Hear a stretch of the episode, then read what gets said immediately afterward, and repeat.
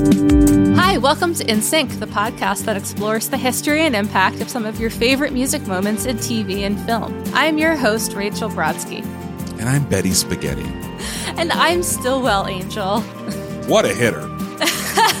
The 1992 comedy drama classic A League of Their Own famously starred Madonna as all the way Mae Mordabito and featured her synthy slow ballad This Used to Be My Playground over the closing credits. The movie is a fictionalized account of the real life All American Girls Professional Baseball League. A League of Their Own featured an out of the park ensemble cast, including Tom Hanks, Geena Davis, Madonna, Lori Petty, Rosie O'Donnell, Jon Lovitz, Garry Marshall, Bill Pullman, David Strathairn, just to name a few. What is the story behind This Used to Be My Playground? Why was it not included on the original soundtrack? And who are some of the other famous singers who wrote original songs for A League of Their Own? Plus, a little later in the show, we'll chat with author Erin Carlson about her new book, No Crying in Baseball, the inside story of a league of their own, colon, big stars, dugout drama, and a home run for Hollywood. All this and more on the latest episode of In Sync. You're gonna lose. Save big on your Memorial Day barbecue, all in the Kroger app.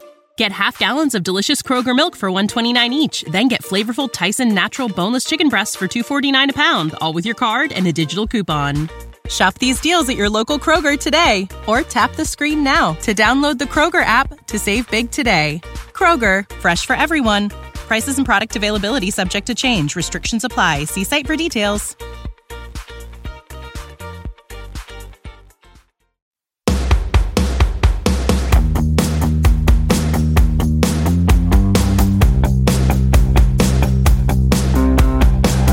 Okay, let's just come out and say it. A League of Their Own is the best baseball movie, period. I would agree, and I usually hate baseball movies or really any sports movie or any I- sports. I don't mind sports movies. I don't mind sports, and I understand that they all kind of deal with the romanticization of the game, right? Sport of kings, men of men, blah, blah, Field blah. of Dreams. Field of Dreams. Even in the movie Moneyball, written by Steve Zaillian and Aaron Sorkin, Brad Pitt's character, Billy Beane, says, like, how do you not get romantic about baseball? You can, it's fine. I I could think of lots of well. Lots of ways. I will say that A League of Their Own is probably the only movie about baseball that makes me a little bit want to play baseball. A little bit. If if it didn't involve sliding and and hurting oneself and I am What if my bosoms just weren't pop out? yeah, what what if you know just my bosoms just you know just keep flying out? Oh my God. Has there anyone who hasn't seen your bosoms? So the movie was written by Lowell Ganz and Babaloo Mandel, and not I love crediting screenwriters, but I Mm. love the name Babaloo Mandel, and it was directed by Penny Marshall, director of Big, and Laverne from Laverne and Shirley. It follows the inception and first season of the All American Girls Professional Baseball League. It's World War II. All the men are off fighting the Germans and Japanese. And so Walter Harvey, played by Garry Marshall, brother of director Penny Marshall and director in his own right of movies like Pretty Woman, he decides to start a baseball league featuring women. Mostly as a novelty, but also to placate people who are thirsting for America's pastime while the boys are at war. The movie primarily follows two of their star players, Dottie Hinson, played by Geena Davis, and her younger sister, Kit Keller, played by Lori Petty, who get drafted by the Rockford Peaches, one of only four teams. And the rest of the Peaches are a ragtag group of girls whose sexuality is never questioned. I love these girls. I don't need them, but I love them. So, real quick, some background. This is Walter Harvey's character is based on the real life Wrigley family who own the Chicago Cubs in Wrigley Field, but in the movie it's changed to Harvey bars, which is like Hershey bars, because they didn't want to have to pay the Wrigley family for their naming rights. Oh, fun fact. But let's round the bases of the Peaches. So Dottie is a catcher, Kit is a pitcher. There's Anne Ramsay, who plays the illiterate first baseman Helen Haley. Megan Cavanagh as Marla Hooch at second base. Marla Hooch grew up with a single father who didn't teach her how to do her hair and makeup, but did teach her how to hit dingers. And there are several cracks at the expense of Marla's looks throughout the movie. Um, but she gets the last laugh by finding love in a seedy jazz bar and singing "It Had to Be You." I love Marla Hooch. I would do the entire episode Yeah. about Marla Hooch. Marla Hooch does win the movie in Yes. many ways. Yeah. I I love her so much that I almost named my last band Marla Hooch. That would be an amazing band name. Like Great no like name. no joke. I was outvoted. I, I'm still I'm still salty about it. well, if you ever get another pet in your life, you should Oh, name Marla it Marla Hooch, Hooch. the dog. Well, that Yeah. seems kind Or of fucked cat. up, actually. oh. What a hitter! Oh, it does. It does. Okay. Well, maybe I don't know, a cat or Like a but fish. yeah. But that. But yes, great, great band name. Yes. At third base, Rosie O'Donnell as Doris Murphy, Tracy Reiner, the director's own daughter, as Betty Spaghetti in left field, Bitty Schram as Evelyn Gardner, and she's the mother of Stillwell Angel. She's also the uh, woman who has trouble finding her head. It's that lump five feet above her ass. five feet. That would make her so tall. And last but not least, in center field is all the way Mae Mordabito, played by the legend herself, Madonna. I don't know why you bother getting dressed at all. We got a lot of catchphrases in this Yeah. episode. This movie is amazing. It's a tight script. Yeah. It's an incredible script. And the team is managed by alcoholic and marathon pisser Jimmy Dugan, played by Tom Hanks. Dugan was in the majors and washed out in spectacular fashion, and he's not too thrilled to be managing a team of gasp girls. The season plays out with plenty of interpersonal drama. Kit and Dottie are in constant competition. Doris has a guy back home who she doesn't like because he's mean to her and not at all because she's gay, because she isn't. Why would you ever think that? Betty Spaghetti's husband dies in war, which provides my scorchingest take of the movie, which you'll hear a little bit later. And Madonna is there for the weirdly sexual comic relief. Uh, you know what? Madonna's whole little spiel, like when they're talking about shutting down the uh, the baseball team. I'm not going to go back to taxi dancing, that one. Yeah, like Yeah. that whole little spiel is like uh, maybe this is a scorching hot take. Maybe this is controversial, but I'm not sure it really like aligns with like everything else her character does in the movie. I kind of think that is funny. I th- Yeah. think that speech is like a little bit funny. Like she doesn't want to. I, I think she just overacts it. Yeah, which to me, giving the movie the benefit of the doubt at least Mhm. might be on purpose, but maybe not. yeah, yeah. I mean, uh, maybe she just doesn't want to have to. Like she she wants everything to be her choice in terms of uh, sexual encounters and nudity. Why? Why would that? Wh- what a crazy idea! Yeah, I think I was just mostly reacting to Madonna's complete overacting of that scene. I think I think so. She's Yeah, yeah, she's yeah. she's pretty big in that. And at one point, Evelyn blows a throw, and Jimmy yells at her until she cries, which is where we get the movie's most iconic line and the title of our guest of the week, Erin Carlson's book, "No Crying in Baseball." But the musical moment that we're here to talk about this week comes from all the way Mae herself. Madonna contributes the end credits song this used to be my playground Let's listen a little bit to this used to be my playground before we talk about it.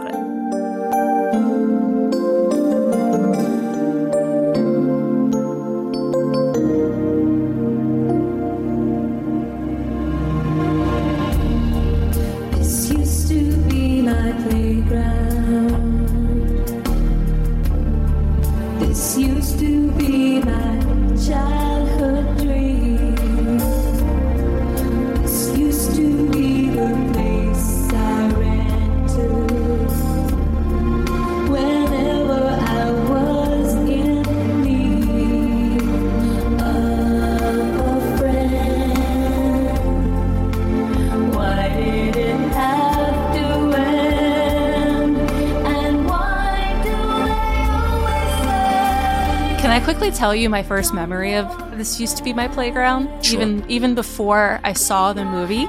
yeah I was at a birthday party. I think I was 10, something like that. And the birthday party had uh, karaoke, and the karaoke had like you know those visualizations that don't line up with with whatever the song oh is. yeah it's like a sunset or something Yes. And so all I remember was someone was singing This Used to Be My Playground, and the visualization was just a, a woman in a pink one piece, like swimming in the pool. right Just- on She- It was like, it was like the, the camera was kind of uh, directly over her and she's just like gliding along in the pool underwater.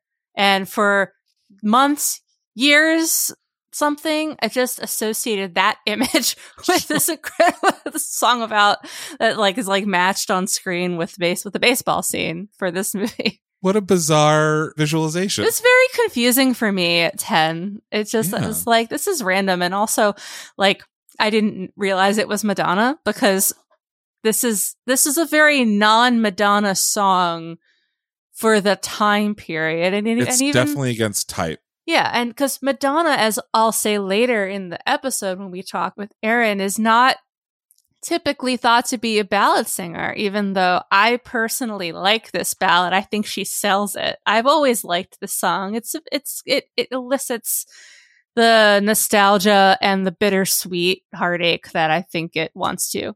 I don't completely think that Madonna is not a ballad person, especially because of her work with Dick Tracy. And she sang Sooner or Later, which was, I think, nominated for an Oscar, maybe won an Oscar. And that is like also kind of a sultry ballad. But that was a work that did its best to feel of a certain time period and this used to be my playground the film starts and ends in the contemporary time and i think it's like 1988 and so what we're seeing is not what we primarily saw for the entire movie, which was like the 40s, but instead a more modern song. So it, it feels like slightly out of place, but when you kind of examine it in the context of the thing that you're watching, it like does fit in. It's it's an interesting musical moment for sure. It's like a it's a it's a real tonal shift, and in the music video, we see a man paging through a photo album with Madonna appearing on every page. And uh, the photo album paired with the way that the song is used in the film, where over the end credits, there are scenes from the 40s with the actors playing baseball and Mhm. like their younger selves. And then there are the older actors playing baseball where they've reunited. And then you get scenes of the actual older The real like players. the real yeah. players from the All American Girls League, and it could it could actually be confusing, but somehow it works, and and there's a poignancy. I like it. I don't know why. I- Even I was even struggling to come up with like an argument about why this is good and why it works and why I like it.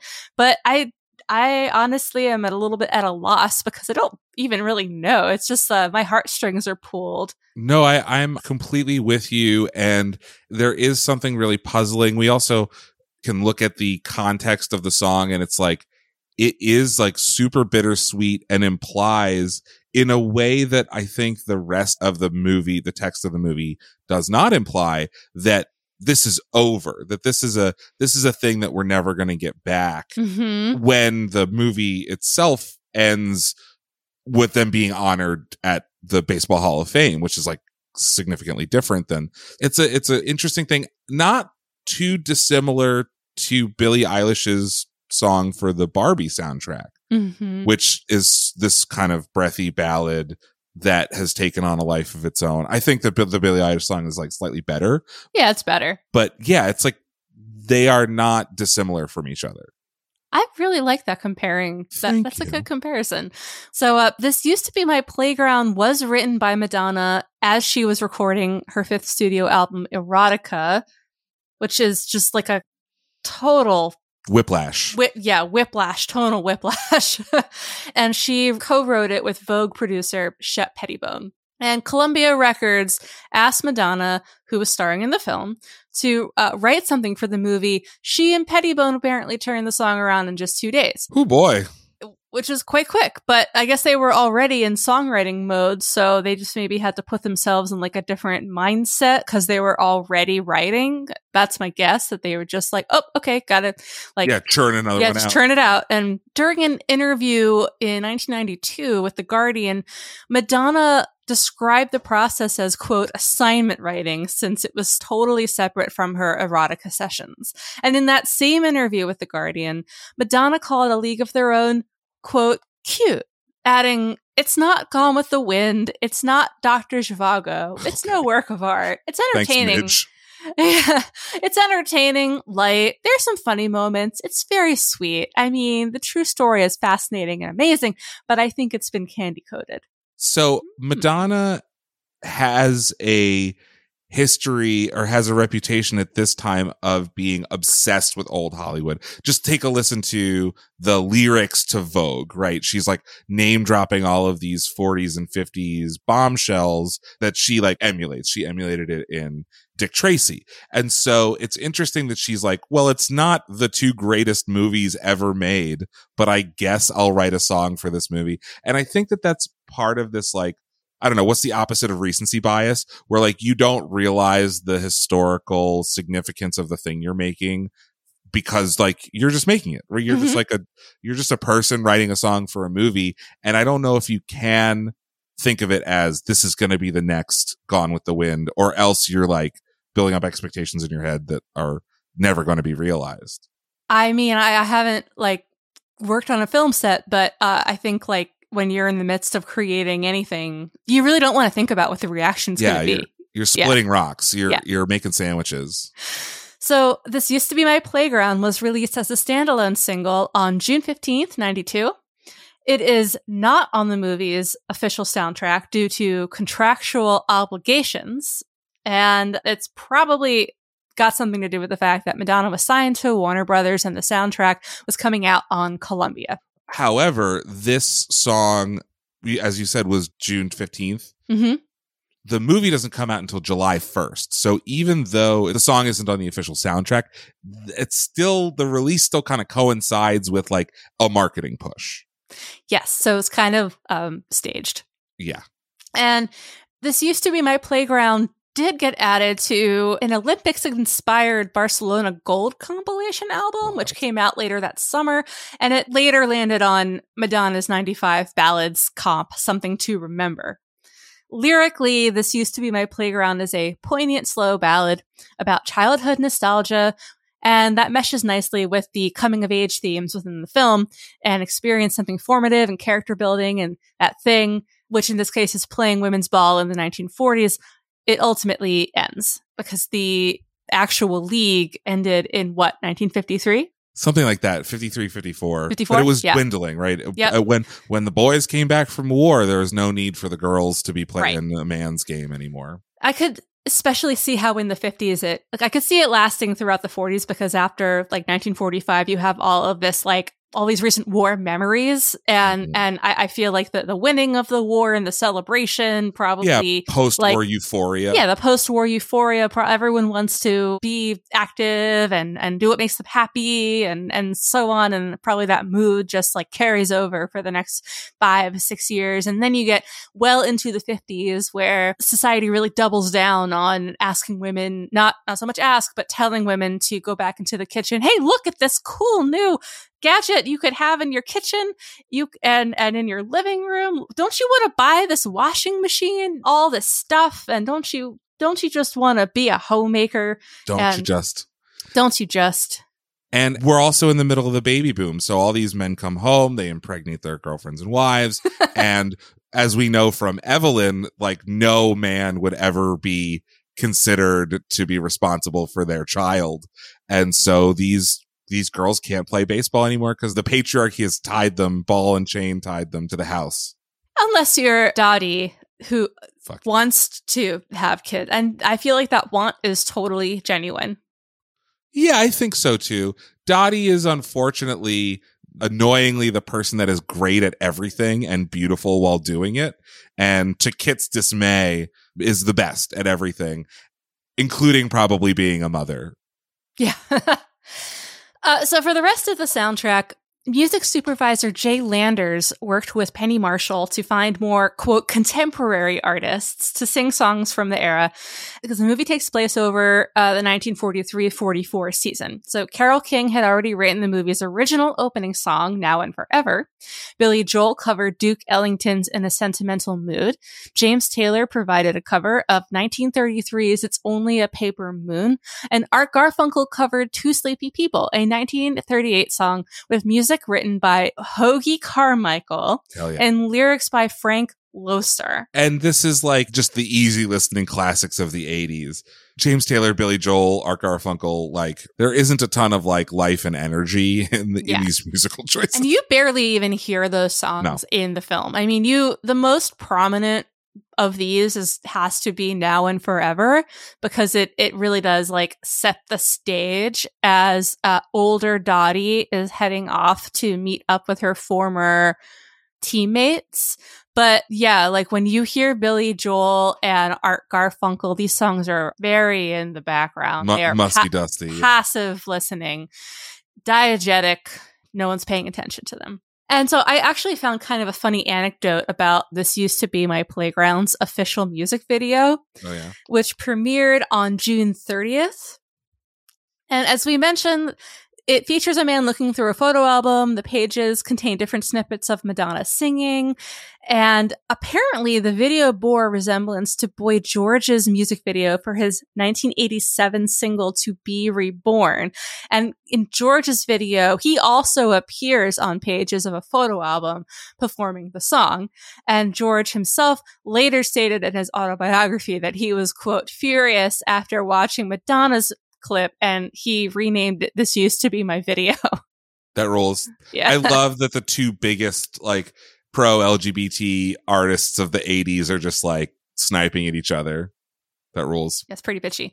Yeah. It does bear mentioning, I think, that Madonna has never once performed This Used to Be My Playground. And she seemed- Never. Never. And she seems disinterested in being associated with it at that time, presumably because it clashed so much with her erotica era, which came along with um her photo book sex. Madonna is such an interesting figure at this moment because she she is got these two wolves inside her of wanting to be this like classic dame but also wanting to be like I'm young, I'm forever, I'm the face of generation X, right? Yeah. And whenever she does one thing, then she like seems to swing back into the other direction really heavily. And so, yeah, so she does this used to be my playground. And then she does erotica, the book sex, the blonde ambition tour, like all this stuff, the documentary truth or dare where she's just like a wild child.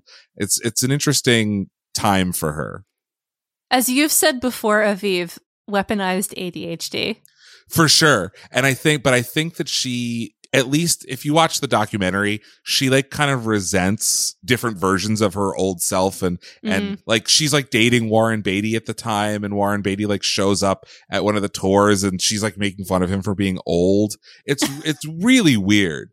And also like I know Madonna as, as an adult woman. Like I was, wasn't really conscious around this time when she was pushing all these boundaries. Yeah. And so I'm like, this lady, this like, this lady it was this wild. And so it's like an interesting thing for me to wrap my head around too.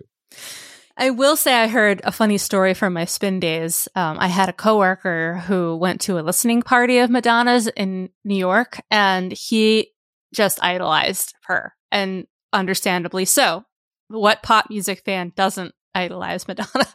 Yeah. And he came back, and we were all like, "How was it?" And he was like, "It was great." Uh oh. she wasn't like uh, because he said i don't know what like the rest of the interaction was like i wasn't there but he said something like he got to say maybe one thing to her and he was like your music has meant so much to me. Thank you. And i think she he said that she responded with something like my music has meant a lot to a lot of people. Weird. and i was just like aw. And She has always but that's so on brand Yeah, she's had Yeah. an interesting relationship with her own fame for sure. Mhm, yes And I think we can leave it there. That's another discussion for another Yeah. episode. So let's talk quickly about This Used to Be My Playground and its chart performance. It was a hit in 92. Despite never being performed live. hmm Madonna did earn a Golden Globe nomination for Best Original Song.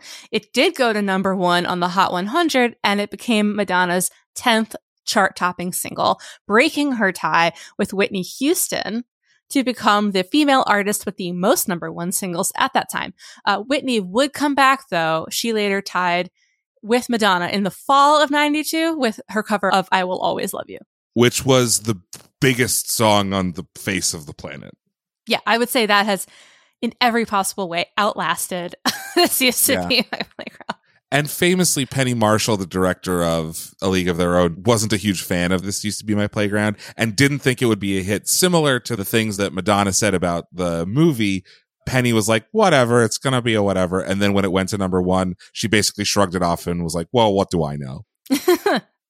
For more on Penny Marshall, we're going to take a quick break. And when we come back, we'll call in the righty for some relief pitching. Erin Carlson, the writer of No Crying in Baseball, the inside story of A League of Their Own, big stars, dugout drama, and a home run for Hollywood, joins us to talk about the behind the scenes madness that helped create this 90s classic.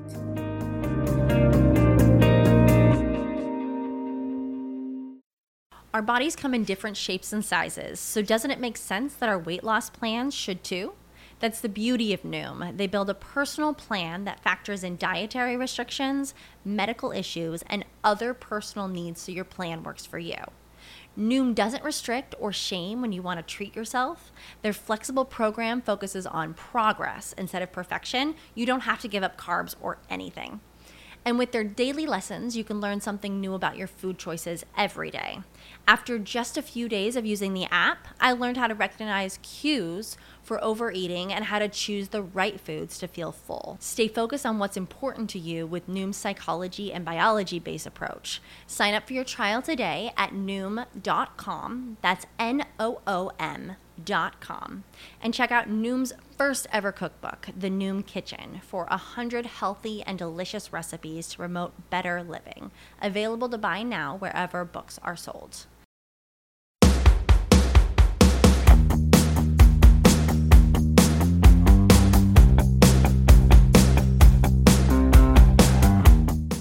I'm Erin Carlson, writer of No Crying in Baseball. Hello, Erin. Hi. Thank you so much for spending a little time with us, telling us about your book, and we're just so excited to have you on the show. Thank you for being here. Thanks for inviting me. Well, Erin, could you tell us a little bit about yourself, your background, your connection to A League of Their Own? Like, when did you first see it? What made you want to start writing about it? So, I am an elder millennial, and I remember life before the internet and when everybody would go and see the same movie in the theater. So, one of those movies that we all saw in 1992 was A League of Their Own. And my friends and I from middle school watched it as a group and we loved it. None of us played baseball. Very few girls played baseball then and now, but we really connected to the female camaraderie, the friendship, that victory song that annoyed the crew members on the movie, but we loved and we sang at recess. And um, we loved that these characters, these girl ball players, were funny and annoying and mouthy and loud and really, really good at baseball. All of the things that girls weren't allowed to be on the big screen at the time, you know, and we, it was just refreshing. It was just a refreshing, funny, epic, you know, great movie. So it checked off so many boxes for me as a writer. Uh, yeah, I, I will say that I personally have like a mental block when it comes to sports themed entertainment. and there's a lot of popular zeitgeisty shows and, and movies that I just haven't seen because it won't hold my attention. Even if the person recommending it to me is like, but it's not, oh, well, it's about football, but it's not about football. I'm just like, it's got a field and it's got players. It's about football. But I love A League of Their, because it's the, the writing is so quick, snappy. I was just rewatching it last night with like kind of a new a new vision because I had read a lot of interviews that you've already done to promote the book. And I was like telling my husband, I these little like behind the scenes, like Geena Davis almost wasn't in the movie and Madonna wasn't apparently all that like thrilled about the song she contributed and, and so on and so on. But, um, it is such a fun classic movie, but I also really can't wait to get into some of the areas that maybe could have been more progressive because I think it was hailed as such a progressive piece of media at the time. But then there are things that even were held back just for the sake of marketing. So I'm excited to talk to you about that.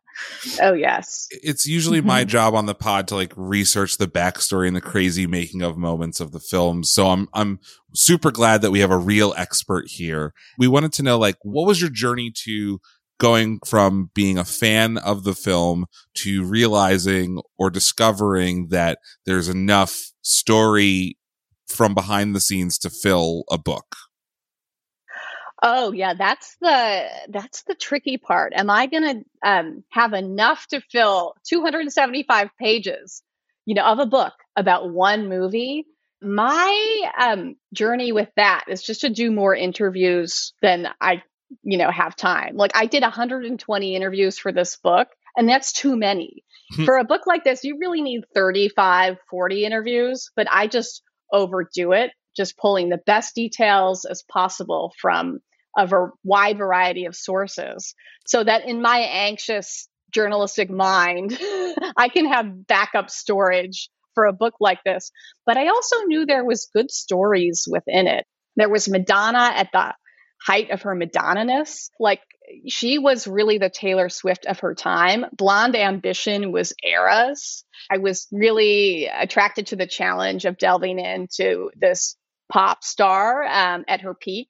And also, Tom Hanks was at a crossroads. He was essentially um, box office poison at the time. He had done five flops after Big, and nobody was exactly jumping up and down to cast him as Jimmy Dugan. But, you know, he wanted to gain weight. He wanted to play rude and crude and just the opposite of everything we know about Tom Hanks. And Penny persuaded the studio to cast him, and the rest is history. And that secondary role as Jimmy Dugan really catapulted his extraordinary uh, winning streak. You know, Forrest Gump, you know, Philadelphia, Saving Private Ryan. And Jimmy Dugan really reignited Tom Hanks' career. So there was that story too. And also the history of the league, the All American Girls Professional Baseball League. I mean, I, I'm a history nerd, um, a little bit of a nonfiction dad. I love reading about World War II, and um, I just Oh wanted God. to write about that era too. Me too, though. I I think I was super super quick little anecdote. I was once interviewing a pretty famous musician at her house, and um, she had a great uh, documentary made about her, and she referenced it and was like, "Have you seen it?" And I was like, "Oh, I I haven't actually." And she's like, "I understand. It's work." She was like, "I like watching documentaries about like alien sightings and." Or something, and I was like, I like watching documentaries about World War II. oh my gosh. And I love her and bless her. like she understands how it works. Yeah, I loved kind of delving into that um, history and nerding out over that. There were so many rabbit holes to jump into. And this book really reaches a lot of people. There's the queer history from behind the scenes that never really made it on the big screen because a lot of the original players, a large number, were lesbians. And Penny Marshall totally, you know, hid that, you know, underneath the surface of the movie and just erased that history. I think possibly out of a fear that acknowledging the queer history would affect box office sales. And it was a different, that's not an, an excuse. It was a different time back then. Right. Everyone was a little more cautious. I did read a great discussion in, I think it was an interview with Shondaland where you delved into the, the lost queer history within the baseball league. And you also start to touch on race and how I think Penny Marshall attempted to course correct, but then still something was lost. Could you tell us a little bit more about that, specifically like the the woman that they cast in the film to uh, throw the ball to Geena Davis, who was black and obviously couldn't be on the team? that was such an amazing scene and a great acknowledgement of the racial exclusion within the league. But that wasn't in the original script. You know, Lori Petty early on in production approached Penny and was like, Look, I'm not comfortable with the fact that black women weren't allowed to play in the league. We need to acknowledge that. And Penny was like, Yeah, yeah, why not? That's my bad Penny Marshall impression. And she was like, "Yeah, why why not add this? The writers are always adding things." So uh, Babaloo Mandel and Lowell Ganz, um, iconic comic duo, screenwriting duo from the late 80s. They added that scene and it was 30 seconds, but it was still extremely powerful. And to this day, it remains one of the actresses, you know, crew members' favorite scenes. It just stands out. It's one of the most memorable scenes in the film too, even though it lasts Absolutely. so so such a short period of time. Right. Let's kind of do like a beat by beat of how this movie gets to the big screen. So it, Sure. it bounced around the studios for a minute before it gets set up at Sony. Yes. Getting this film to the big screen was an uphill battle. Penny Marshall became the first woman to hit 100 million at the box office with Big, and then she had like a critical hit with Awakenings, the first drama she ever directed. Saddest movie of all time. I know. I remember my mom cr- crying at the final scene where De Niro was dancing, Oh and oh my, oh my god god. That just kills me. So um, Penny was in demand. She had the Marshall touch. She knew where the comedy was and also where the heart was, and audiences responded. At the same time, nobody in Hollywood wanted to make the women's baseball movie. they were like, okay, this league ended in 1954. There was a reason for that. Nobody wanted to go see games anymore, apparently. And also, women don't play baseball. What's the audience for this? But they really wanted to work with Penny. She wasn't just a hot woman director at the time, she was a hot director. So they were like, okay, come over to Columbia. We'll let you make the girls' movie. So they do the movie, and the, the budget was exploding. like it, it, people in Hollywood were like, "Oh my god!" You know, people were like, "Is this is Penny going to pull this off?" Because she was a talented filmmaker, but she was also known for being extremely expensive. She rolled as much as two million feet of film. Um, she won. she like reached this milestone at Kodak, and somebody estimated that she rolled enough film that could wrap around Manhattan three times you know and also they were three million dollars in the hole as soon as they started filming because they paid off Debra Winger Mm. to leave the movie over a casting dispute Let's cock Debra Winger. Debra Winger and Madonna, apparently, or rather, Debra Winger was hesitant. I'm trying to be diplomatic to, about working with Madonna. I have a was, quote. I have a Mhm. quote. So this is from Penny and an interview that she did before she passed with Kevin Smith because they were neighbors, I guess. And he just sat with her for like eight hours and, and recorded her stories. But she said that Debra Winger came to her and said, I didn't realize that you were doing an Elvis picture and walked. And I guess that means that like it wasn't going to be taken seriously and that the the musicians weren't going to act very well, I guess was the implication cuz Debra Winger was very famous for like beaches and and that kind of thing. But yeah, so Debra Winger walks as a direct result of Madonna being cast. yeah well okay Debra Winger was an extremely prestigious actress at the time in terms of endearment Mm. officer and a gentleman people loved her like every mom in america was obsessed with Debra Winger however inside hollywood she had a reputation for being extremely difficult it took her forever to decide whether she wanted to, to do a film and once she decided to do it she made things difficult for a lot of people like not leaving her trailer um, arguments with other cast members so she did not want to share screen time with Madonna. She was afraid that, um, yeah, it would become an Elvis movie and Madonna's presence in the movie would tarnish the quality. So um, she goes to Penny. She's like, I'm going to make this, if you cast her, I'm going to make this a long, hot summer. and and Penny was like, uh, nobody tells me how to cast my movie. So yeah, they fired Debra and paid her three million dollars. But I think Debra won a league of their own. You know, I, just feel like everybody wins, and then Geena Davis steps in. And, Career career making for her. Right, I can't picture anyone else as Dottie Hinson. She was amazing. But the interesting thing about this is they cast Lori Petty because of her physical resemblance to Debra Winger. And now Winger walks and Lori Petty's like, well, I don't look like Geena. And so they have to dye her hair. We have the eye color problem. So it created a bunch of other ripple effects in the movie beyond just Debra Winger walking. Oh yeah, Lori. When Debra Winger left, um, you know the Rockford Peaches were like, "Oh my God, my captain, my oh my captain, leaving," and they were like devastated because they all thought they were going to get fired. But Penny is loyal. You know, she was always going to keep Lori, even though Lori knows looks nothing like Geena Davis. So they gave her that copper, like Mm. Prince Valiant half wig that Lori hated. Yeah. you know, that sort of Does matched not hold Geena's up. hair color. yeah. And there was an awkward, um, there was an awkward tension between the two that Penny didn't love. They sort of moved awkwardly around each other in front of the camera and apart, you know, they were more comfortable. Does that not work well though? Because like there's a tension, but it's like, of course they come back together and they have a renewed understanding. Like I do love the uh, coming of age aspect of this movie in terms of uh, friendships and moving out of your hometown and kind of finding your adult self. But also, I feel like they they have this interesting arc with that tension where like they have a lot of resentment towards it. Well, mo- it's mostly like Kit's Kit towards resentment Dottie, yeah. towards Dottie, and then that kind of gets resolved. But for most of the movie, I feel like the tension helps that along. Absolutely. And Lori poured her insecurities into that character. I, I feel like her performance is underrated.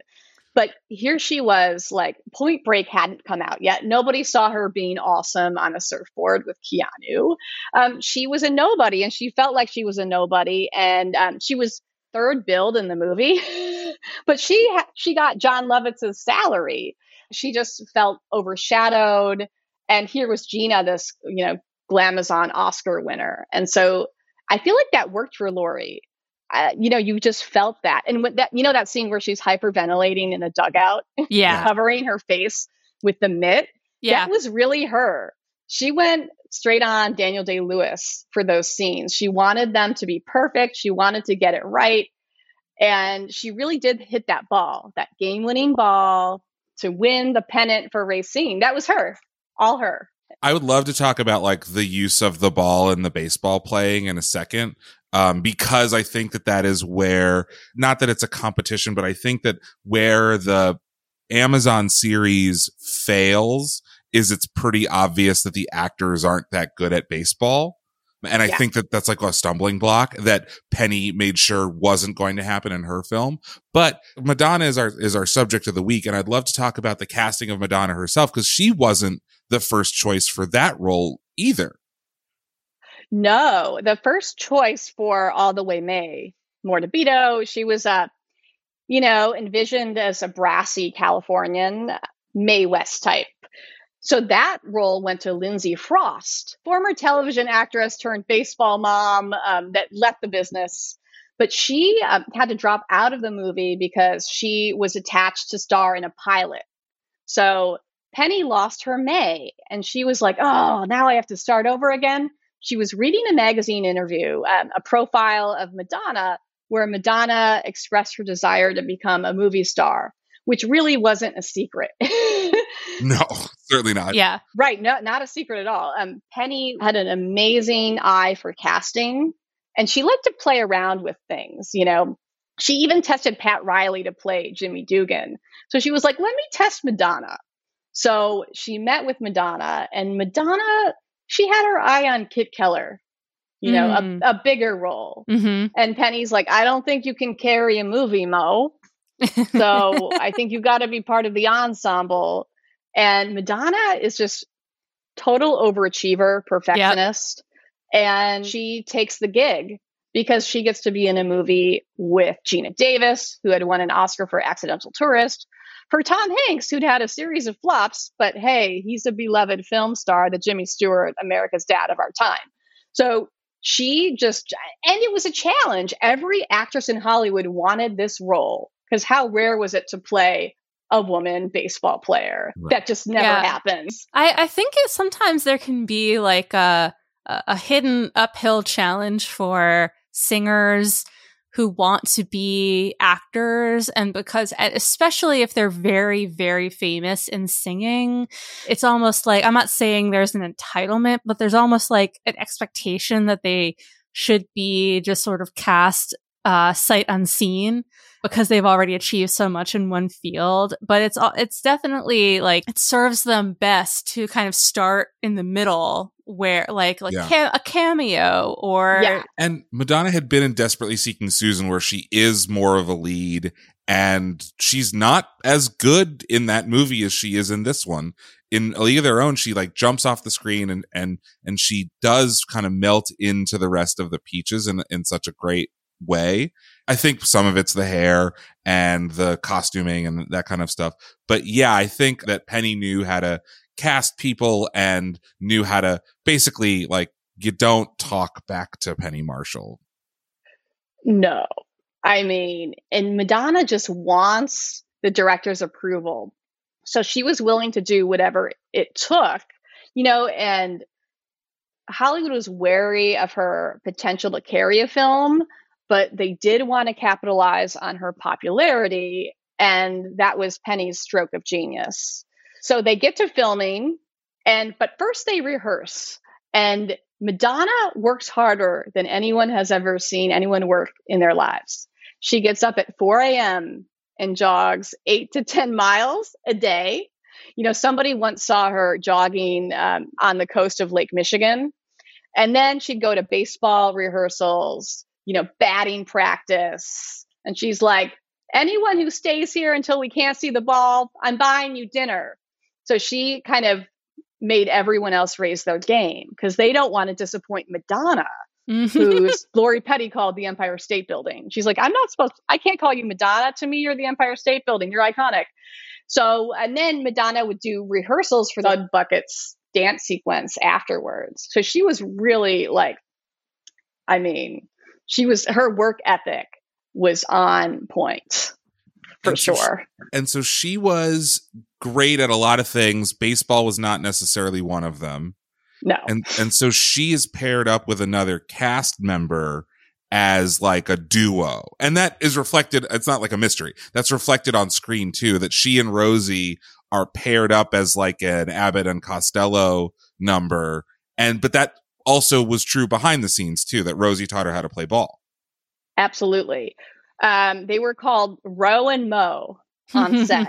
I think it was too much effort to say their full names for Penny. And she was like, Ro and Mo. Mhm. Um, she's like, she's like, Ro, you teach Mo how to play ball. Mo, you teach you teach Ro how to set her hair. having listened to a bunch of interviews of Penny Marshall to prepare for this, your impression is like pretty good. It's like I would say A, A to A minus you. Penny Marshall impression.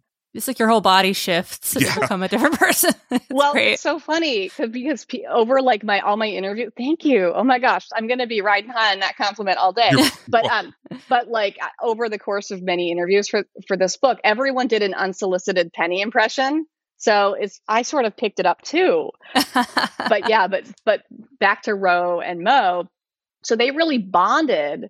They really bonded on the set of this film. Um, Rosie was initially intimidated by Madonna, but she had seen Truth or Dare before meeting her, and she was like, "Okay, I connect with this woman. Um, we have the same background. They both lost their mothers to breast cancer when they were very young, and they both came from big, noisy, uh, middle class Catholic families." And Rosie could stand up to Madonna. yeah. She could handle Madonna. Madonna was terrifying for these girls from the Midwest who Yeah. were in the movie who played the ringers, you know, the girls who could actually play baseball. She would just try to get a rise out of them, try to provoke them. You know, it was all about shock value with her. But Rosie wasn't, you know, I mean, she could roll with that.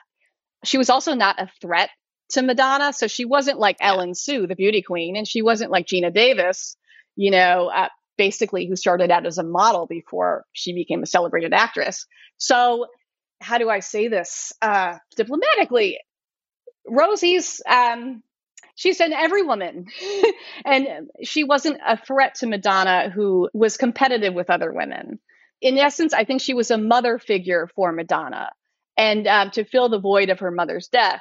I think Madonna collected mother figures her entire life. Uh, Debbie Mazar is one of them for sure, and Rosie was another one, and just the best friend you could ever want. Madonna's still making headlines to this day. And I think people would rather Madonna just, you know, lock herself in her home and never leave and never keep trying to make music. I think people are harsh about her unfairly, but Rosie's always on Instagram defending her. And it's really great to see. Like, everyone should have a friend like Rosie.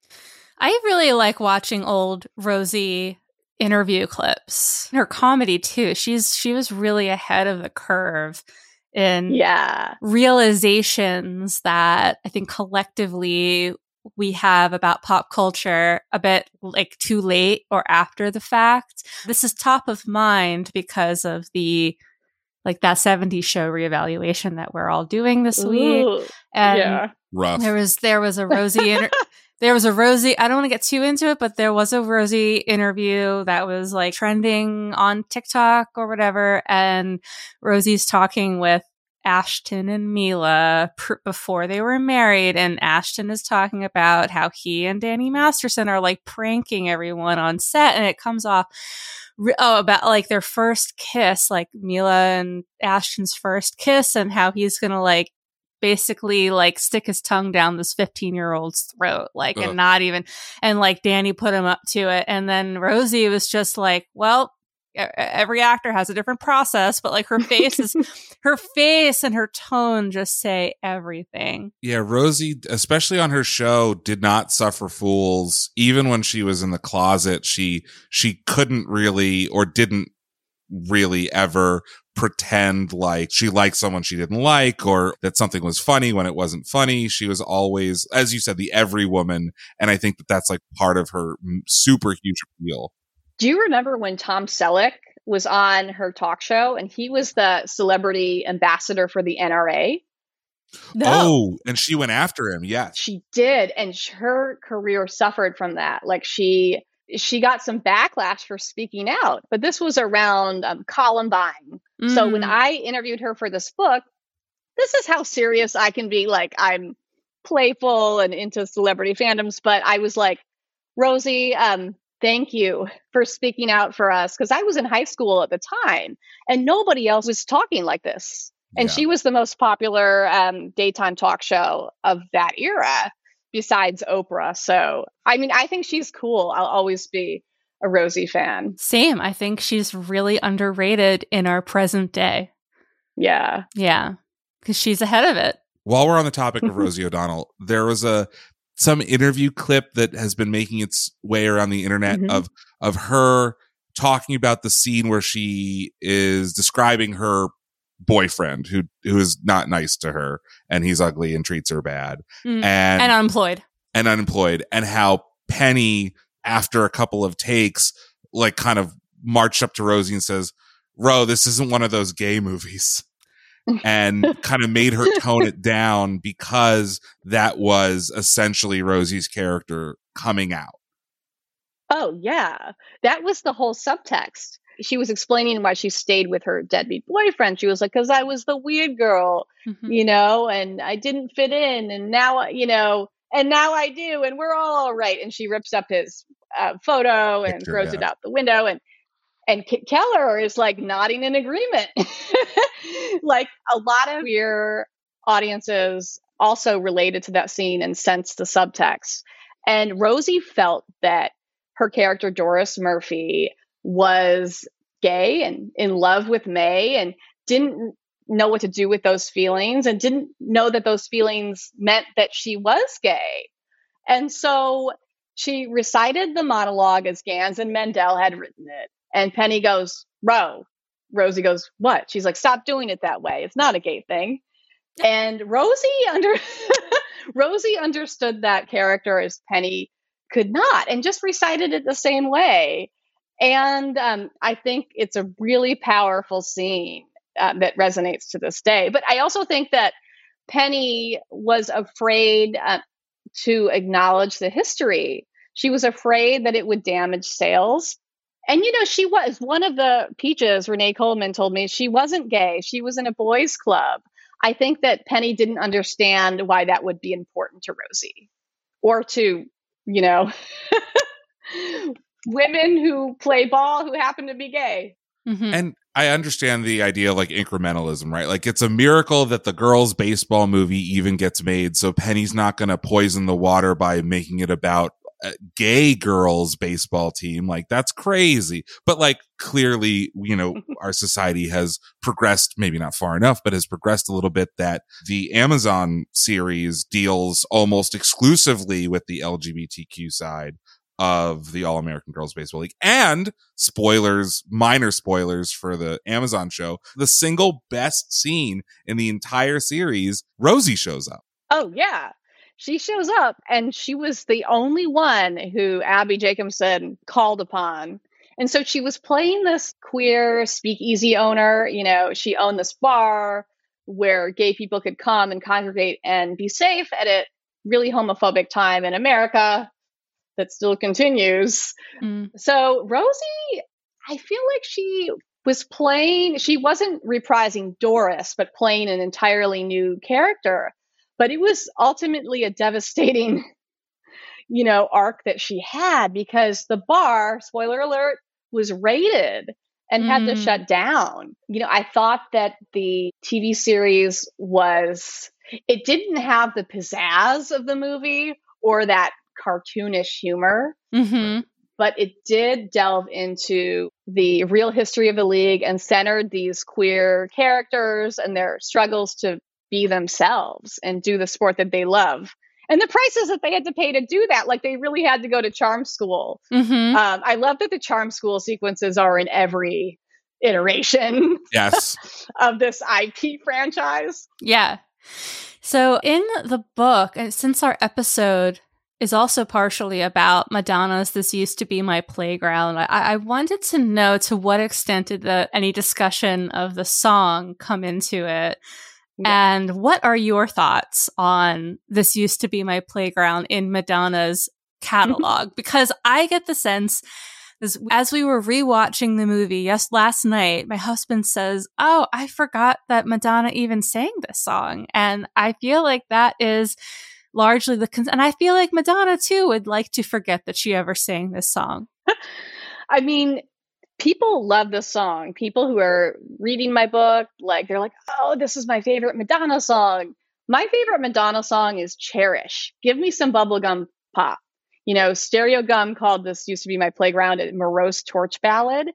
yeah And to me, it is. Its lyrics evoke nostalgia and and regrets. Like, why did it have to end? Like, why did this, you know, baseball league have to end? Like, it was just so um like it could be she's singing about a breakup, but it could be about leaving the league. It was just cryptic enough that it could be both. and so she and Shep Pettibone, her producer, and he was really talented.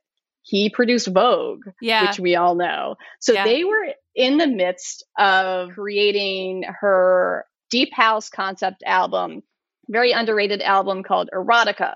When they got Mhm. a call from Amy Pascal at Columbia, she's like, Could you write a song for the movie? So they halted work on Erotica to write this song. that's what we call it a hard pivot It's a hard pivot because this song has nothing to do with erotica.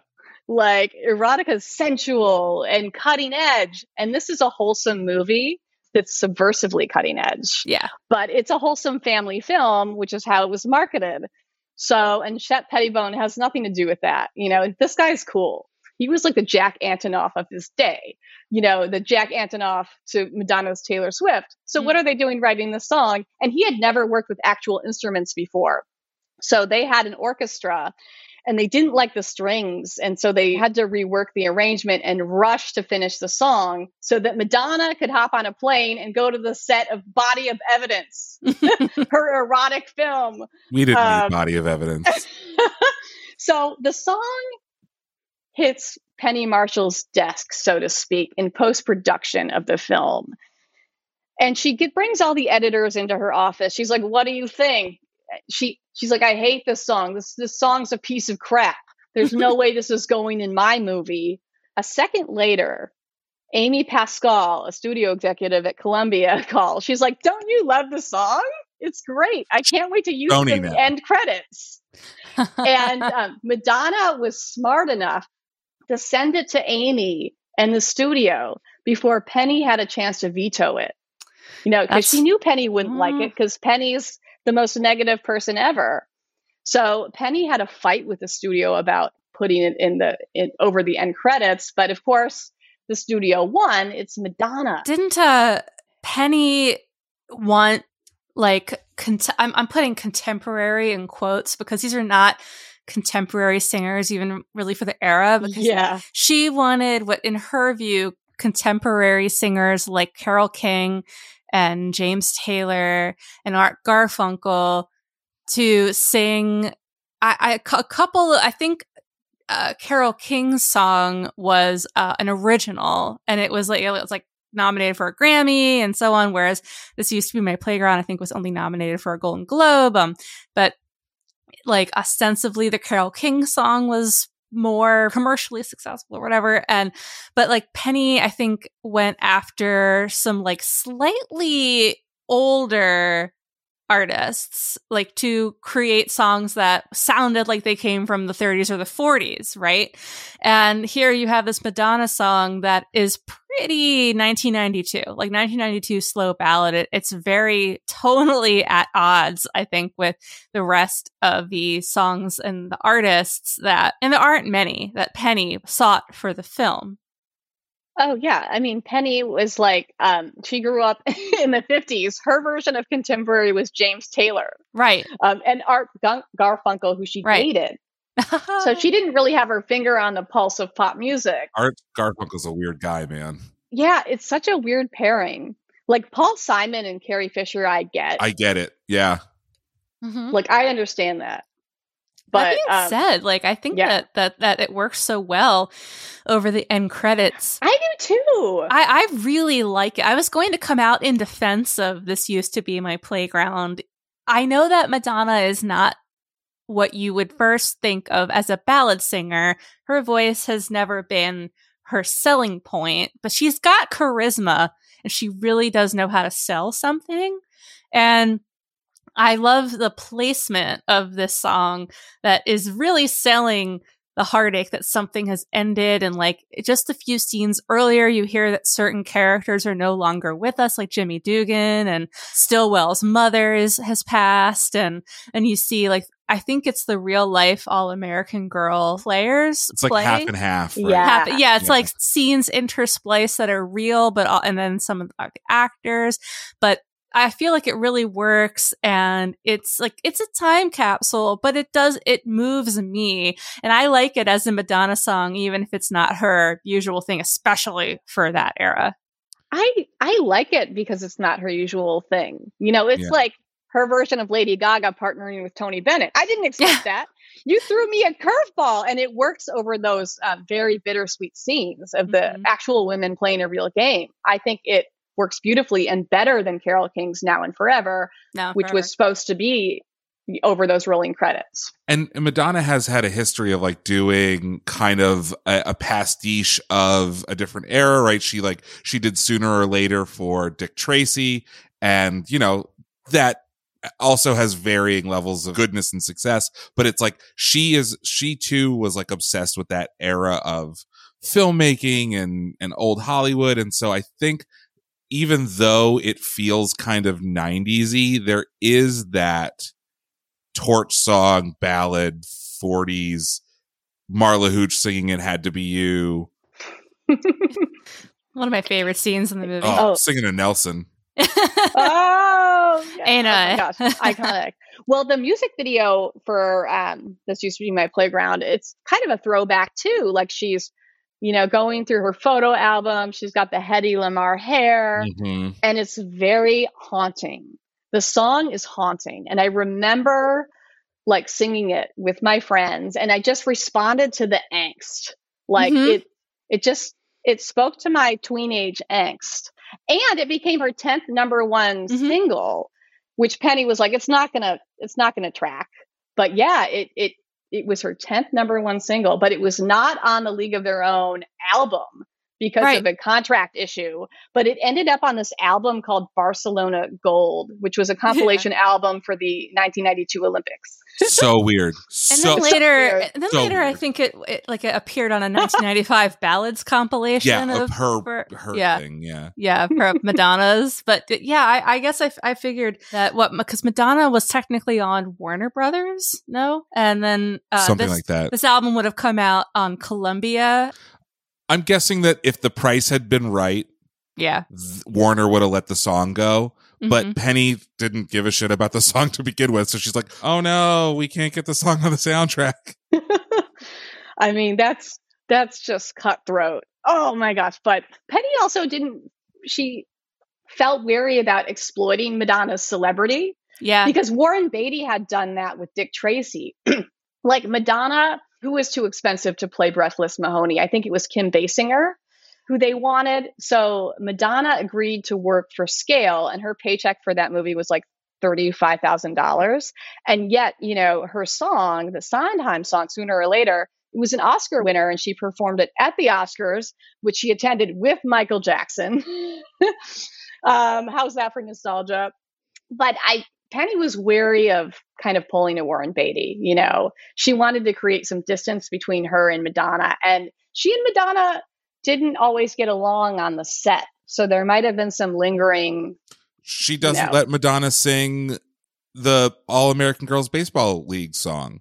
Yes, And she, she, seems very proud of the fact that she's like, Madonna's one of the backups. yeah, it's kind of like to me, I didn't feel comfortable with that. Here's me defending Madonna, but I was like, this, you have one of the preeminent singers of the era. You should use her. I She has a good voice. I'm sorry, she does. I think Debra Winger got in her head though. And she's like, well, I don't want this to be an Elvis picture. Oh, and everyone's yeah. just waiting around for her to sing Blue Hawaii. Penny was just so worried about what everyone thought. You know, Mhm. everything had to be a focus group Mhm. and um, a conference. Which is why she shot so much. Yeah. Right. Whereas, like, the studio and her producers were like, let's use Madonna. Mhm. And that was the right call. I mean, that's taking the opportunity. I feel like it's not often that you hear about the studios being right as opposed to the creator. The creators are usually the ones who, but, So, but yeah. when you care too much about what audiences are going to think, it's like that, that could potentially put you in a You get too sticky precious, situation. Yeah. But it's a real broken clock situation because the studio also wanted Tom Hanks and Geena Davis to fall in love and kiss at the end of the movie. And Penny I was like, I will fucking walk. she Yeah. was. She was like, no, because the, the original players were up in arms. They were like, that would Mhm. never happen. That's such a betrayal of Dottie's husband who was off, you know, in the war. Poor Bob. Also, like Bill Pullman is like the clear winner So handsome. over. I mean, I love Bill Pullman. the the budding friendship in the movie between Geena Davis and Tom Hanks is lovely to see, but like I I like that they lean more into like he sees her as an unlikely protege. Yeah. exactly. And he felt like cutting that love scene, which you can find on YouTube somewhere. Um, What? Uh, yes. Oh, yes. In the archives of YouTube, Tom felt that it was better just to have that lingering uh, affection Yeah. and maybe that sexual tension because they were office spouses. He thought that worked better than actually using the scene in that that way. So that's much more realistic, I think. Yeah. Especially considering the era, I think. And Tom Yeah. Hanks did have a bit of a creative role. He and Penny had worked together, obviously, on Big, and that was him doing her a big favor because he was a massive star at the time. And now, kind of turnabout is fair play. She's doing him a favor, kind of revitalizing his career, but she also gave him his first directorial experience because the second unit director on A League of Their Own is Tom Hanks. Yeah, because she had to give him something to do because he would show up to set even for scenes that he wasn't in and just hang out. You know, he would knock on Peach's doors and be like, "Hey, you want to play ball?" And they would put Madonna's chair in center field because Madonna wasn't sitting in the chair. You know, she was in her trailer, and they would try to hit it with the ball. but but you know, he was he was a good-natured troublemaker, and he just loved the humanity of the set and it just energized him. And I think he thrives in chaos. You know, um, that's how he grew up. You know, he moved from town to town with his father and his siblings. And then he was just, you know, an actor going from movie to movie to movie. So he was just like, he didn't want to be stuck in his trailer. So Penny let him direct the C camera, which um, shot scoreboard footage. and he was, he was also um, shadowing her, I think, in a way, because he wanted to be a director. That thing you do, which you guys Yeah. did an episode on. uh, Yeah. and he, he, yeah, yeah. So he uh, he was learning on the job, but also being incredibly Hanksian, gathering material for his anonymous gossip column on set, which he called Peach Fuzz. You know, fuzz with a Hell. ph Hell and yeah. it arrived every Friday on Xerox copies. And it was like, this person was canoodling with this person. oh my god. different wry, whimsical observations. And then toward the end of filming, it was discovered that it was Tom Hanks. He's like Gossip Girl slash. Uh, Gossip Girl. Yeah. He loves typewriters. I called him Lady Whistledown. that's that's. I was trying to remember the the Bridgerton name. I'm like, what is the name of the writer on Bridgerton? Oh, miss. Yes, he was Lady Whistledown. The, That's the- my dream to be Lady Whistledown. I'm like, oh my God. The funny thing to me is that famously Tom Hanks like loves typewriting, like typewriting letters. So I can picture him like Hedda Hopper style, like with a stogie, like writing the, the peach fuzz on an on an antique Underwood typewriter, and then xeroxing it at the production office. That is exactly the mental image Yeah, that I had too. and like laughing to himself about how quippy he's being. Should I include this or is this too risque? So, uh, okay, it's time for my most scorching take of the movie. Let it rip. I'm ready. and I want I need your thoughts. Betty Spaghetti is the left fielder, I think, and she is played by Penny Marshall and Rob Reiner's daughter. So Yes. she doesn't have a ton of scenes, but her scenes are very crucial, right? She's the one whose husband has the Jimmy Dugan card that Jimmy Dugan rips up. And she also is the one whose husband dies when we think it's going to be Dottie's husband, Mhm. right? And the, the messenger has like forgotten the name, which is like one of the wor- like most harrowing scenes in, in any movie. So inaccurate too. They would Yeah. remember the name. What? Yeah, but it's drama, right? But my scorching hot take is George. I don't care about George dying. Fuck George. Because the one thing that we know about George is that he beats up on Betty, right? And if anything happens to that Jimmy Dugan card, George is going to hit her. And But so does she really say that he's going to hit? Me? Because I got the sense that maybe I need to give that scene another watch because like I definitely got the sense that he would be incredibly upset, but, But to the point of physicality. I got the sense that he was going to hit her. And so when he Yeah. dies, I'm like, you know what? You're I'm free. fine with it. Yeah, you're good, Betty. Do You're better. free. Yeah. I'm in agreement with you. Yes. Yes, I agree with that hot take. I do. And also, George, this was not in the movie, but George at the end of the movie was supposed to like come back from the war and Be then alive? the re- yes, he was alive actually. Fuck that It, nonsense. it was just an injury. No. No, no. Get that shit out of my face. Well, you kind of get the sense like that husbands, with the exception of Bill Pullman, yeah, just Bill Pullman, you kind of get the sense that if these women are married, that those those husbands in some way are making the women's lives harder. Like with uh I, I'm forgetting her name now, but with the son Stillwell. And, Oh, yeah. and she's trying to explain to Tom Hanks like my husband just wants to look at the want ads. He can't He look just doesn't want to after our son, and and uh, I should just take him and shut up about it. Justice for Nelson. Nelson Oh is, God. besides Bill Pullman, the only good guy. Nelson, yes, Nelson's the only Um, good guy. So Alan Wilder was like the first choice to play Nelson. He was one of the members of the Steppenwolf Theater Company in Chicago. So John Malkovich, Gary Gary Sinise, Sinise, yeah. very Nice. prestigious, like serious theater. Mhm. But so he, when the movie came to town, they were like so excited. You know, um, Tracy Letts tried out, and he was like one of the co-founders of Steppenwolf. He tried out for the Nelson, but um, Marla Hooch or Megan Cavanagh, Mhm. the actress who played her, was like, "I love Alan Wilder for this character. She saw his sweetness. Alan would like walk you to your door after a date and kiss you on the cheek if you let him." So he had this sweetness that they were looking for in that part. And Bill Pullman was just the most handsome actor at that time. You know, he was just a shoe in for that role. And he played better as a love interest uh, when they were screening um, Jimmy Dugan's with Debra. So there was some like flame there, but he was up Mhm. for that role too. But they liked him better as Bob Henson, the very unrealistically supportive husband of Dottie Henson. I also wonder if you would find someone that good looking and seemingly a little suave, accidentally suave in like middle of nowhere Oregon, but that's just my you know. Oh yeah. Oh yeah, I always wondered how realistic that could be, but He's like uh Cary Elwes in The Princess Bride. He was like Oh, a yeah. boy. love.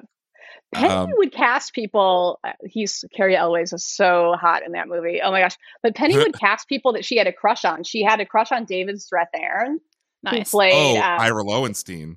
he, she, yeah, Oh, she had yeah. um, his picture up in her office, and he was very hot. To this day, a good looking dude. So when I interviewed him, so he lives in Bolinas. I live in San Francisco. He lives in Bolinas, which is just over the Golden Gate Bridge. Give us his address. and We'll I know, which is very earthy of him. He's a he's a kind of a hippie. He preferred to sleep in his trailer rather than stay in a hotel room. nice. Nice. like he's that guy. But Yeah. talking to him, I talked to him on the phone, and you could just feel that. he's Hotness? he's Ed Murrow. He's he's I can't believe I'm admitting this, but I was like, I get it. And he's so smart and just down to earth at the same time. I was like, oh, I understand this now. I You know, it. Twice my age, but whatever. and not supposed to be hot in the movie. I like that Penny's like this. I want the Lowenstein guy. Him, Oh, yeah. Art Garfunkel. and the Lowenstein guy. And he was more fun to hang out with than Tom Hanks was during the movie because Tom Hanks was like a family man. Chet was there, and you know, Chet Hayes was like Mhm. a baby at the time, and Mhm. Colin, his son, was also there, and also Rita.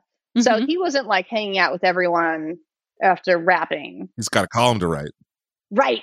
David Strathairn would like, you know, go to jazz clubs and hang with the girls. And he played Truth or Dare with them one night. And I was like, Megan, you know, who played Marla Mhm. Hooch, I was like, tell me, what did, what did you guys do? She's like, I can't tell you. That rules. Oh, it's that. It's amazing. It's that Yeah. interesting. Nice. so I have one final question. It's for everybody. Yeah. It's the it's the question of the climax of the movie. Yeah. Does Dottie drop the ball on purpose? Should I answer first? I'm gonna let Erin go first. Yeah. Well, Erin might have a leg- like a, like an actual Oh, okay. okay can I non-interpretive answer. Okay. Okay. Yeah. Can I, my interpretive answer is well, somewhere between yes and no. The Okay. little space between yes and no. the ambiguity. I love it. That's Yeah. what great cinema is about. I mean, I think like it's pr- that scene's purpose is like left up to the audience's interpretation by design. Sure. Uh, but I think that it's clear Dottie was never, if you ever, it, like, if you know how to be good at something without loving it, I think that's an unusual space to find yourself in, but it can happen.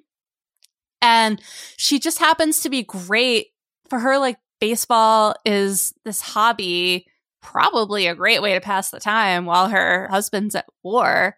And in addition to working, but she just happens to be great at something that she doesn't love the way her sister Kit obviously like lives and breathes it. You really don't get the sense that when Dottie leaves that she has any emotional ambiguity. She's like, I am ready. I want to go home and I Yeah. want to have children. Hanks even and- says like you don't love it enough, right? yeah, and yeah. and feminism is embracing it's not it's not about you should do it's about what do i want to do and can you sup- and, I- and i'd like society to support me in that depending on whether it's beyond the baseball diamond or whether it's be a more homemakery life and that's what she genuinely wanted so uh, i i think that like she did drop the ball on purpose but i think if she'd really wanted to she could have held the ball. So I think mostly she's doing this for her sister, but like it's also like I don't love this enough to hang on to it. I I completely agree with you. I think that this is the first I, everything you said, and to add on, this is the first time that she's ever put her sister first, right? If throughout the entire picture, she's in competition with Kit, and even when she doesn't mean to, she still gets the better of Kit, exploits Kit. Kit's traded to the to the Racine Belles, um, and this is the first time that she is able to allow her sister to be first. She would take that secret to her grave, probably. Yeah, I mean, Kit wanted it the most. Yeah. So Mhm. cheating, dropping the ball on purpose to let Kit win is an act of love, sacrifice for her sister. And I love that take. And that was my take from the beginning. Um, because first of all, I was pissed that Dottie lost. I Me was like, too. I was just pissed. I was like, this is the worst ending to a movie ever. And, you know, I was, uh, you know, of the mind that Kit Keller was annoying and just insolent and what a bratty little girl. Yeah. And um, now I'm pro, you know, I'm pro Kit and I think she deserved, she deserved her success. So I was of that mind that, you know, Dottie cheated to win. But after talking to a number of athletes, you know, Abby Wambach, Jessica Mendoza, you know, World Cup champions, gold medalists, and some, some baseball scholars. Yes, this is a niche industry. I'm now of the mind that um, Dottie dropped that ball because she dropped that ball. An athlete would never drop the ball on purpose because that would be betraying the game. And the integrity of the game is far more important than your allegiance to your sister or your team. But is Dottie really an athlete other than just being good at it? Like, She's is a it, natural athlete, but is she a capital A? does she she doesn't live and breathe it? Right. she doesn't love it as much as Kit, but she loves it, which is a secret that I think she'll take with her to her grave, and a secret Mhm. that she um that you know that comes out in the open that she finally accepts toward the end of the movie when she realizes, oh my god, Yeah. I was excellent at something. I was a trailblazer and I didn't know it. Hmm Uh, these women, you know, these women didn't think of themselves as feminist pioneers. They thought of themselves as on the front lines of the war, Mm-hmm. you know, keeping the game of baseball alive. They thought this was their patriotic duty. Not until Mhm. the 1980s did they realize, oh my God, we should be in the history books. We should have our exhibit at Cooperstown, no matter how small it is. Yeah. So yeah, I think I think Dottie definitely dropped that ball, not on purpose. Wow. All right. Well, that about wraps up our interview portion of this episode. But before we let you go, Erin, please tell us like where can we find the book? Anything else you'd like to plug? Where can we find more of your writing? you can find me on Instagram at Erin Leigh Carlson, L E I G H. And you can subscribe to my Substack. It's called You've Got Mail. And it's just my pop Hell culture yeah. writing. Yes. It's free. Awesome. It's free. I love writing it. I think you might enjoy it. And then my website, erinleecarlson.com. Oh, God. No, it's erinlcarlson.com. And what's the title of your book? It's called No Crying in Baseball. Colon. Oh. Such a long subtitle. the inside story of a league of their own, big stars, dugout drama, and a home run for Hollywood. That's a killer title. I love how you have two colons. Double I came up with that myself. Love it. Oh, yeah. I, I can write a subhead from years in the magazine industry. That I can do. Yes. Thank you so much for joining us, Erin. Thank you, guys. Thank you. I love your podcast. Yeah, I can't wait to listen. And I'm going to keep listening because this is exactly the kind of podcast that I need in my life. I feel like it was made for me. Thank you.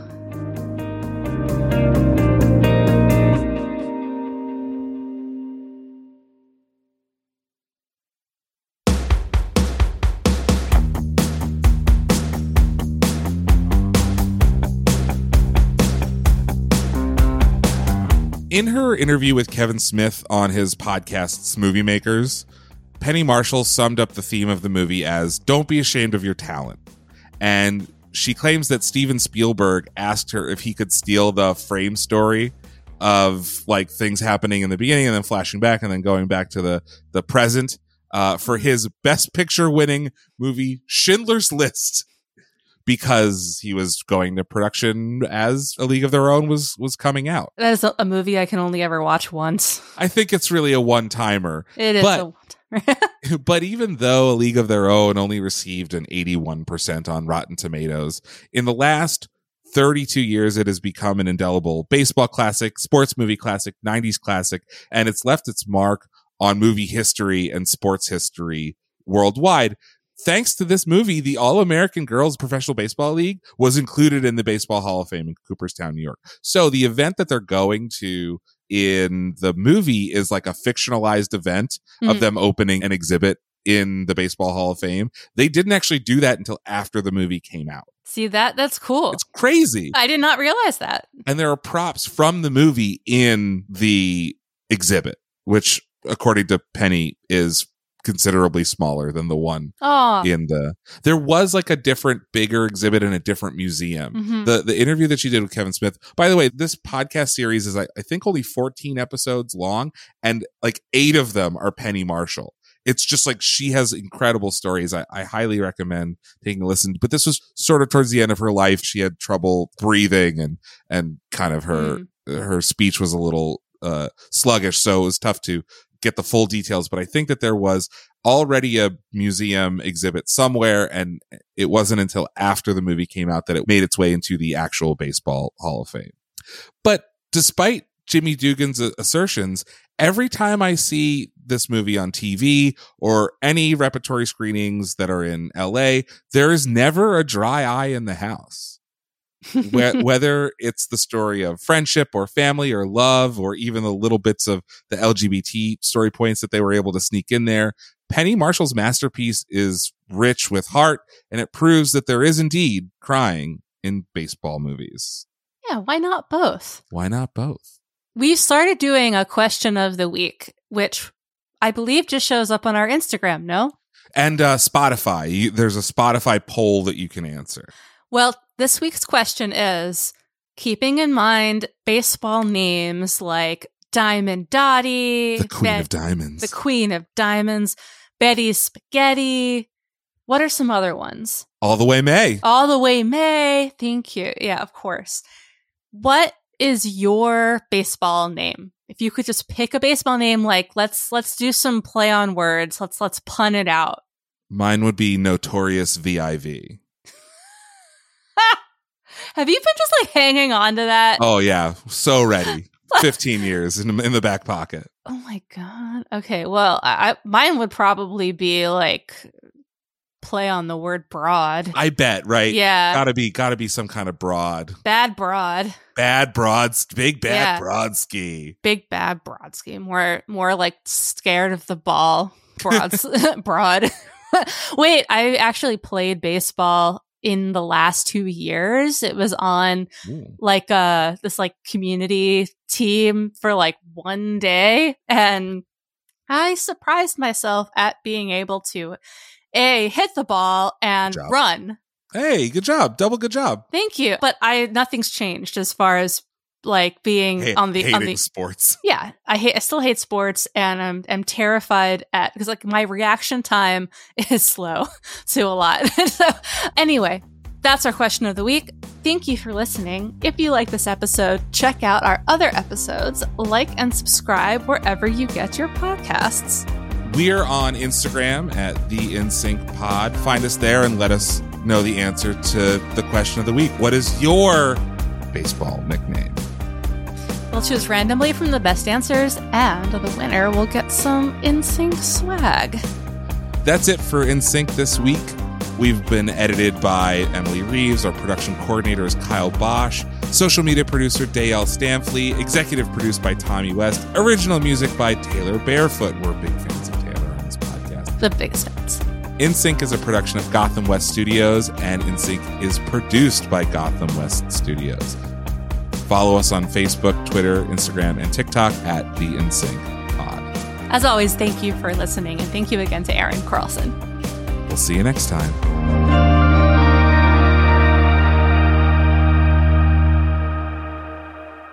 Save big on your Memorial Day barbecue, all in the Kroger app. Get half gallons of delicious Kroger milk for 129 each, then get flavorful Tyson natural boneless chicken breasts for 249 a pound, all with your card and a digital coupon. Shop these deals at your local Kroger today or tap the screen now to download the Kroger app to save big today. Kroger, fresh for everyone. Prices and product availability subject to change. Restrictions apply. See site for details.